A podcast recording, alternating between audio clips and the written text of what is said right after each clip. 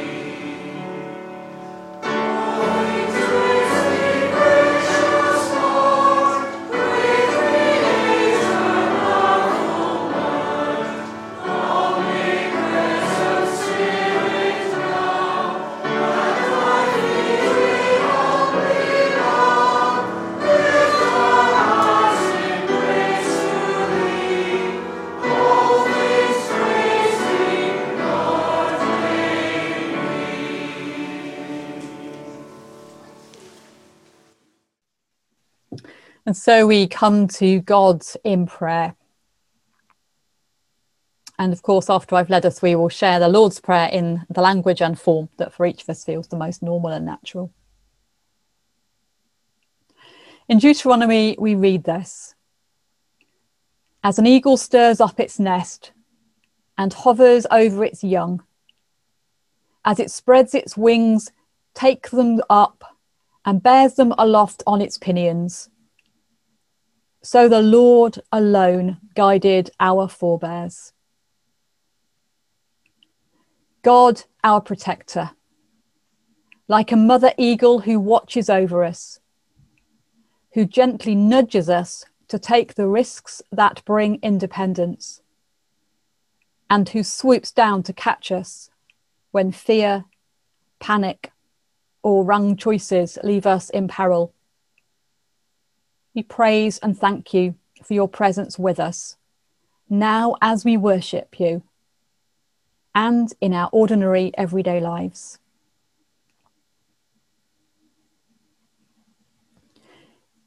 In Isaiah, we read, The Lord is the everlasting God, the creator of the ends of the earth.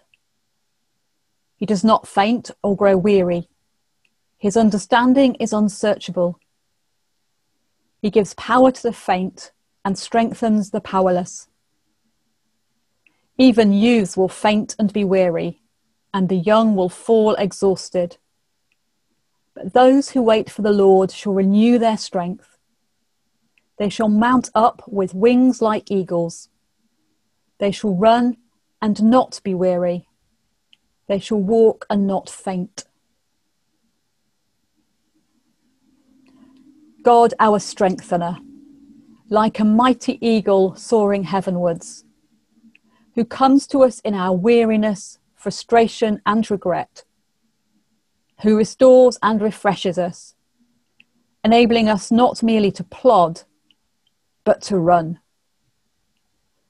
As we gather now to worship you, we dare to ask you to refresh and renew us for the days ahead.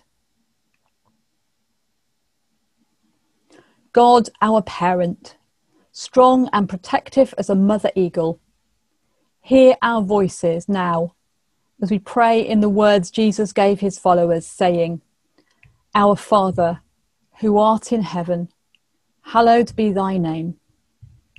Thy kingdom come, thy will be done on earth as it is in heaven. Give us this day our daily bread, and forgive us our trespasses as we forgive those who trespass against us. And lead us not into temptation, but deliver us from evil. For thine is the kingdom, the power, and the glory, forever and ever. Amen. God, my God, how great you are, beautifully, gloriously robed, dressed up in sunshine, and all heaven stretched out for your tent. God's trees are well watered, the Lebanon cedars he planted. Birds build their nests in those trees. Look, the stork at home in the treetop. What a wildly wonderful world, God. You made it all with wisdom at your side, made earth overflow with your wonderful creations. Oh, look, the deep, wide sea, brimming with fish past counting, sardines and sharks and salmon. The glory of God, let it last forever. Let God enjoy his creation. Oh, let me sing to God all my life long, sing hymns to my God as long as I live. Oh, let my song please him. I'm so pleased to be singing to God.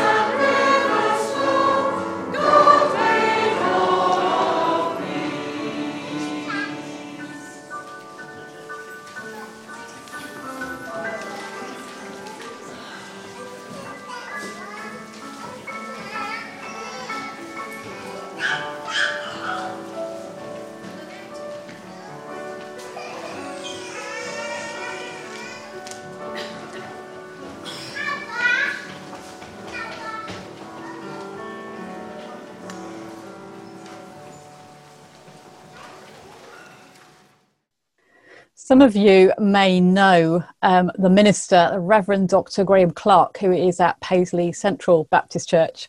He is quite a good friend of Hillhead in his own way, and somebody who I've had the privilege of knowing right back to when I was a student in Manchester, so a long, long time. Graham is also an amazing photographer. He does a lot of landscapes, he does cityscapes, he does wildlife photography, he does flower photography. And when I approached him to talk about today's service, I said, You've been doing a series of birds. Would you actually be willing to just give us half a dozen photos? Well, as you'll see, Graham was incredibly generous and has given us a lot more than half a dozen photos. So I hope it works and I hope you enjoy looking at these amazing birds, all of them made by God.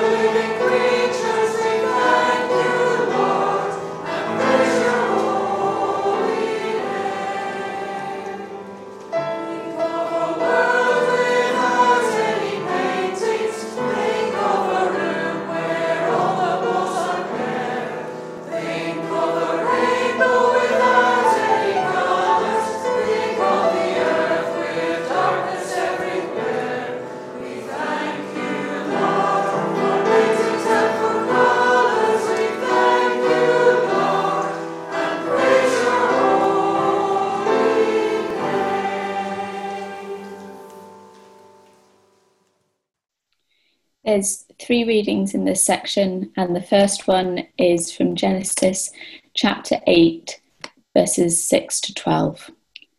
At the end of 40 days, Noah opened the window of the ark that he had made and sent out the raven, and it went to and fro until the waters were dried up from the earth.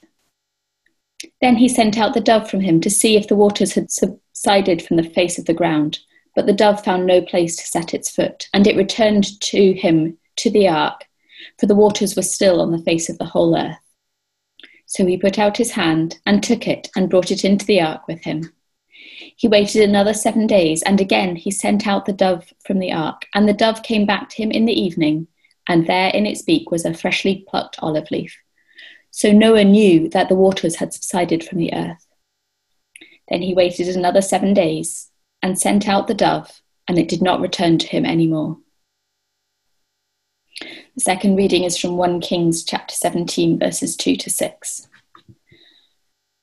The word of the Lord came to Elijah, saying, Go from here and turn eastwards and hide yourself by the Wadi Cherith, which is east of the Jordan. You shall drink from the wadi, and I have commanded the ravens there to feed you. So he went and did according to the word of the Lord. He went and lived by the Wadi Cherith, which is east of the Jordan. The ravens brought him bread and meat in the morning, and bread and meat in the evening, and he drank from the wadi. The last is from Luke chapter 12, verses 22 to 26. Jesus said to his disciples, Therefore I tell you, do not worry about your life, what you will eat, or about your body, what you will wear. For life is more than food, and the body more than clothing.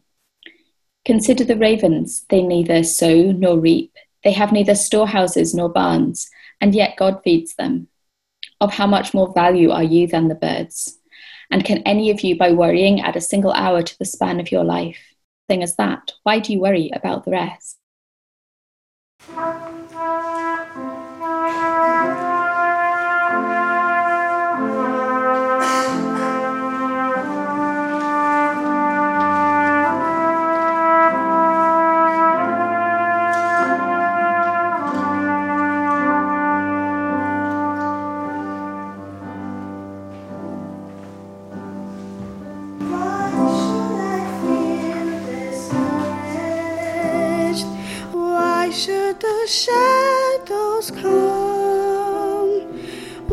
Should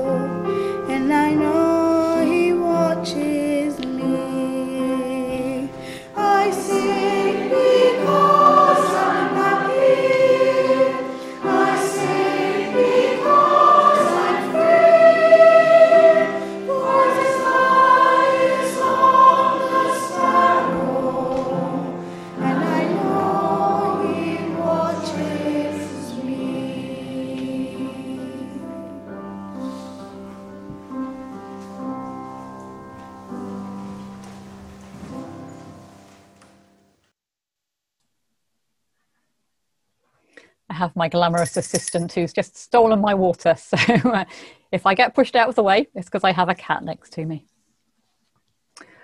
But I wonder what your favourite bird is if you have one. Is it perhaps the red breasted robin that appears on Christmas cards? Is it the owl? Is it a peacock with a beautiful tail? Is it the dove, the white dove of peace?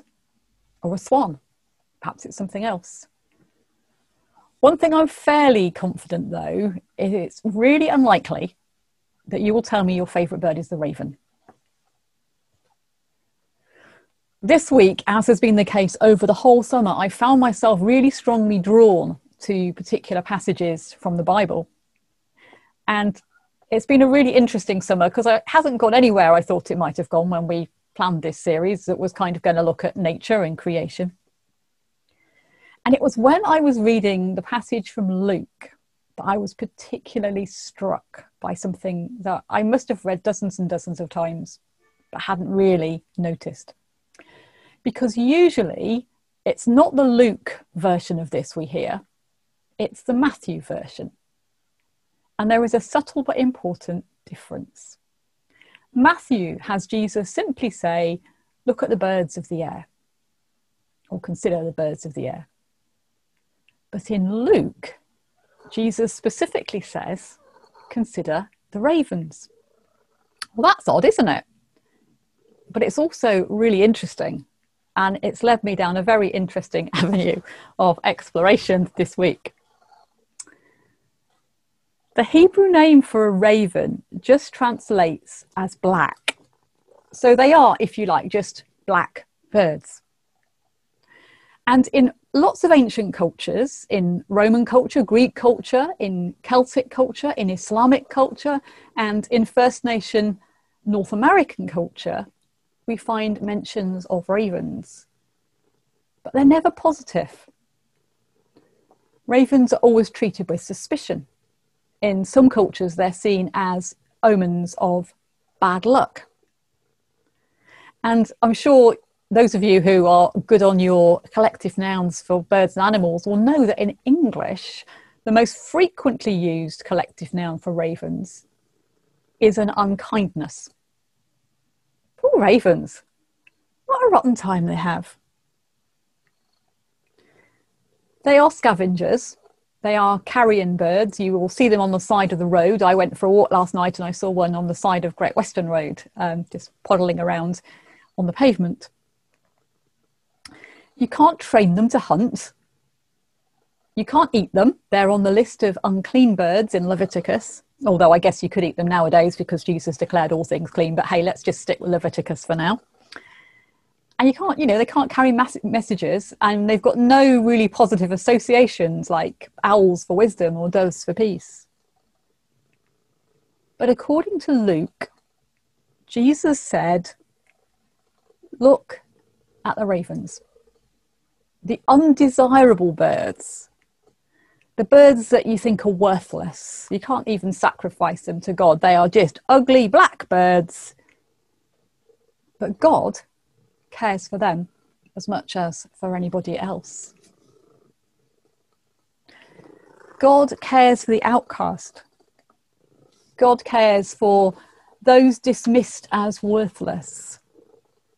God cares for those who are treated with mistrust or suspicion consider the ravens. And then the flood story. We know that well. And we know about that fatal, faith, faith, faithful, faithful little dove that Noah sends out that flies backwards and forwards and comes back with the olive tree, olive branch in its beak, and then eventually it settles. But wait, before the dove, comes the raven. And this is before we've had any of this good and bad, clean and unclean stuff. It stretches its wings and it flies. Actually, we don't know whether it comes back to the ark or not. We don't know whether it comes back and settles and goes out. All we're told is it floats, flies to and fro, backwards and forwards, until such time as there is somewhere for it to settle. There's no criticism of the raven in this story. And yet, if we look at the ancient Jewish understanding, this is where we begin to see, and I was quite shocked to realize this black as bad, and at least by implication, white as good, because the raven is sometimes taken to symbolize vice, and the dove, which we tend to think of as white, as virtue So we set up these two birds, a vice bird and a virtue bird, in some thinkings. Not my thinking, but it is in some thinkings. So these poor ravens are prejudged on the basis of one way of reading an ancient myth. That's unfair, isn't it? But doesn't that also reflect human experience?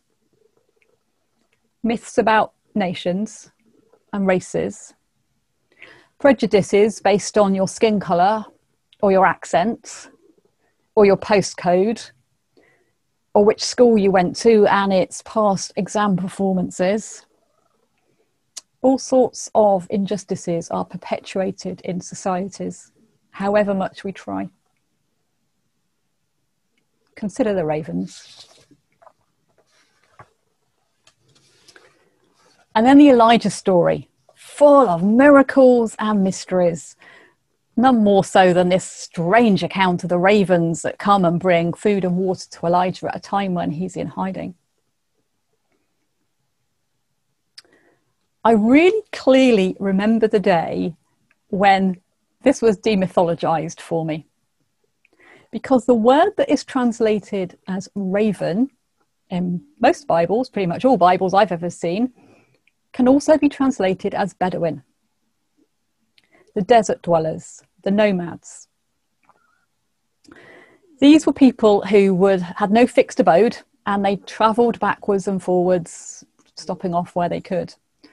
And the name Black or even Raven, um, they were apparently sometimes nicknamed Ravens, had to do with their clothing, not their skin colour or their hair colour.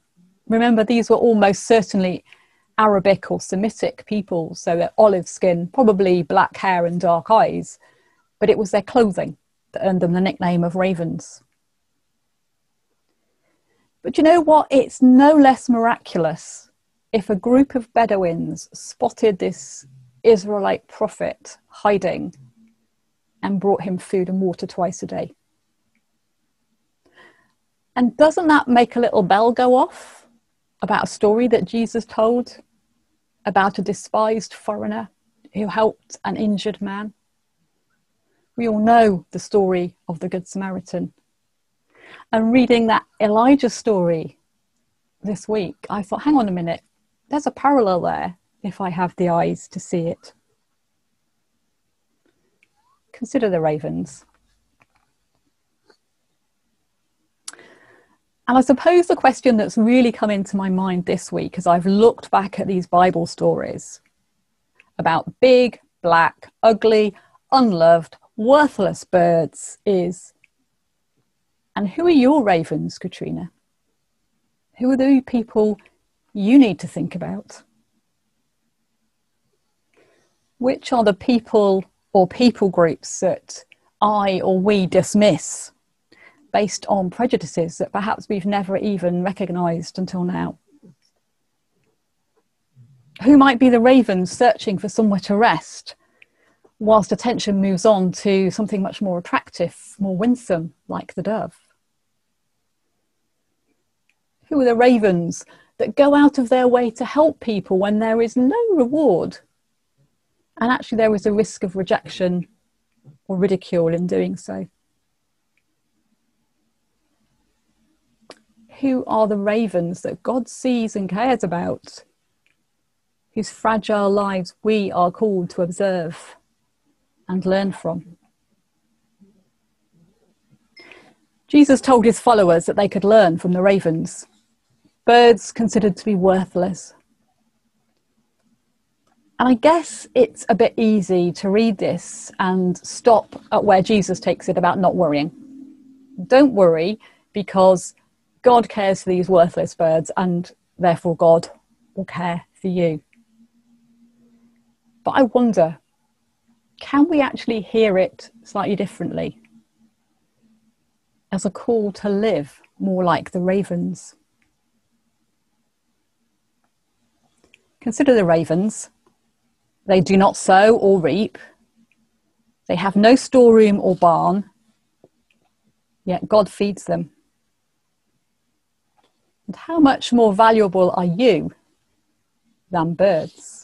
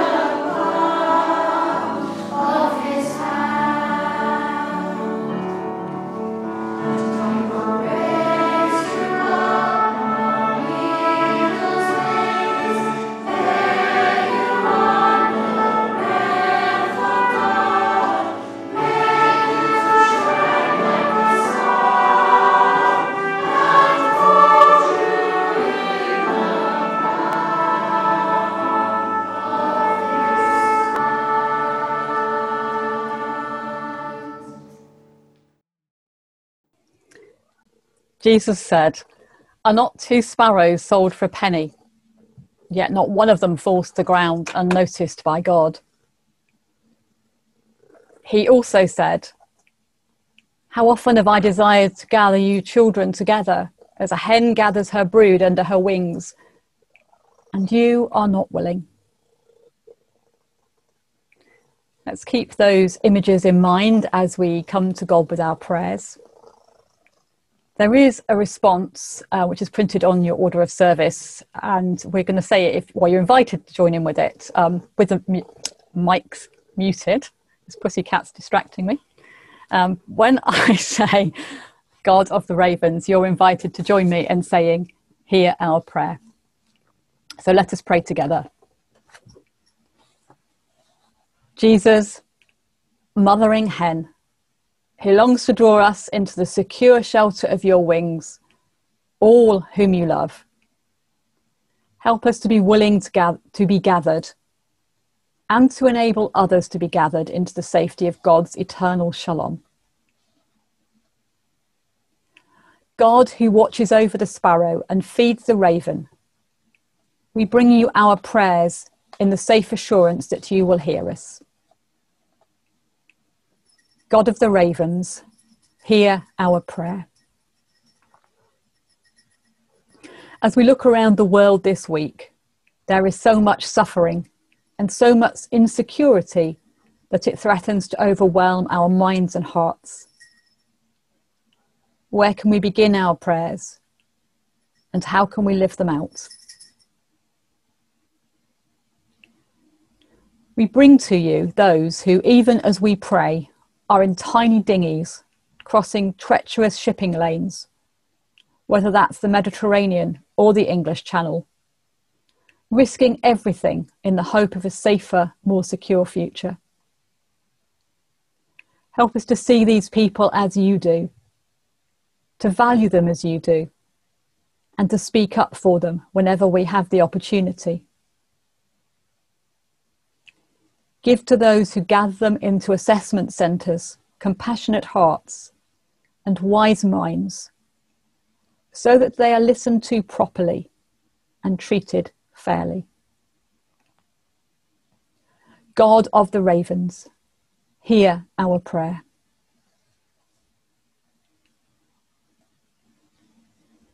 We bring to you those whose public examinations were cancelled and whose grades have been the subject of so much controversy and confusion. Help students and educational institutions to find ways forward that will bring new hope and fresh opportunities to learn and flourish. May those who face disappointment find comfort, and those who support them be granted wisdom. And may those who have known success enjoy and engage with their chosen studies or employment. God of the ravens, hear our prayer. We bring to you the World of BMS World Mission, whose focus this week is on religious freedom. With them, we pray for people in India, Afghanistan, Nepal, and other nations they cannot name who experience persecution and arrest because of their faith in Christ. We pray for the work of the UK Government All Party Working Group on Freedom of Religious Belief, who seek to ensure that there is genuine liberty to practice any faith or none without fear of ridicule or discrimination. Help us never to become complacent about the freedoms we enjoy, nor to deny them to others. God of the ravens, hear our prayer.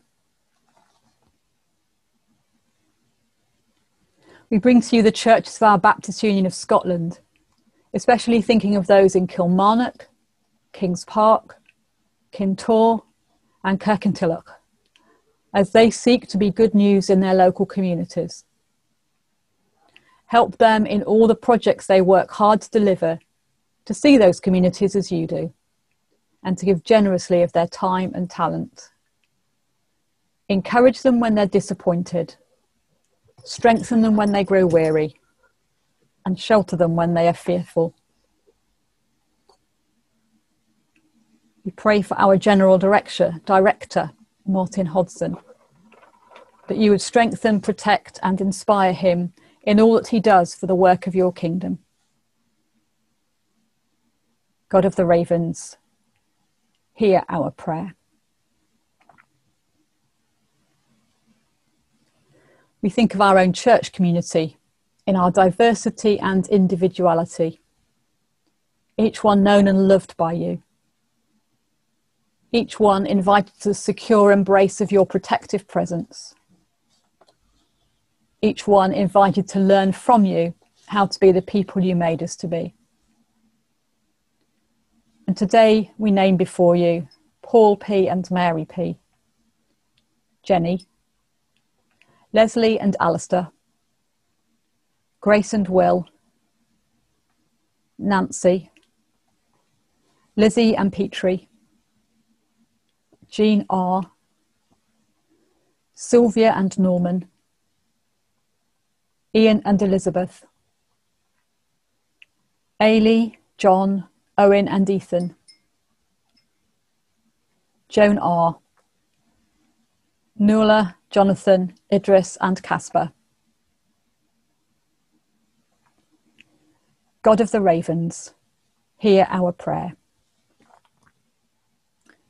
And lastly, we bring ourselves to you, just as we are, however we feel, whatever life is like for us just now.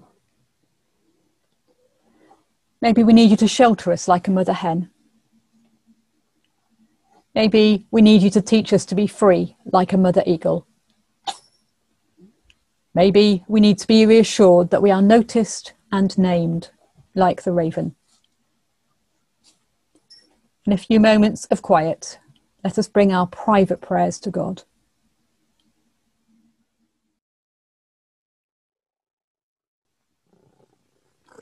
God of the ravens, hear our prayer. Amen.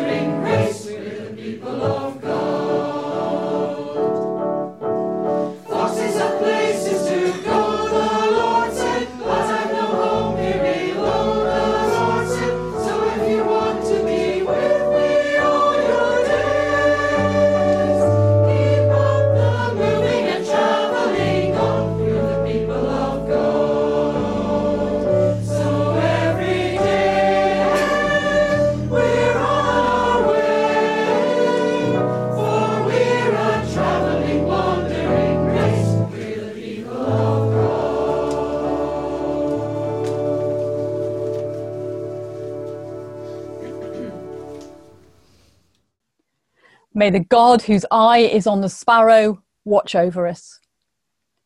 May the God who feeds the raven sustain us. May the God who shelters the chicks protect us. May the God who soars like the eagle liberate us. May the God who descends like the dove give us peace, this day and always. Amen.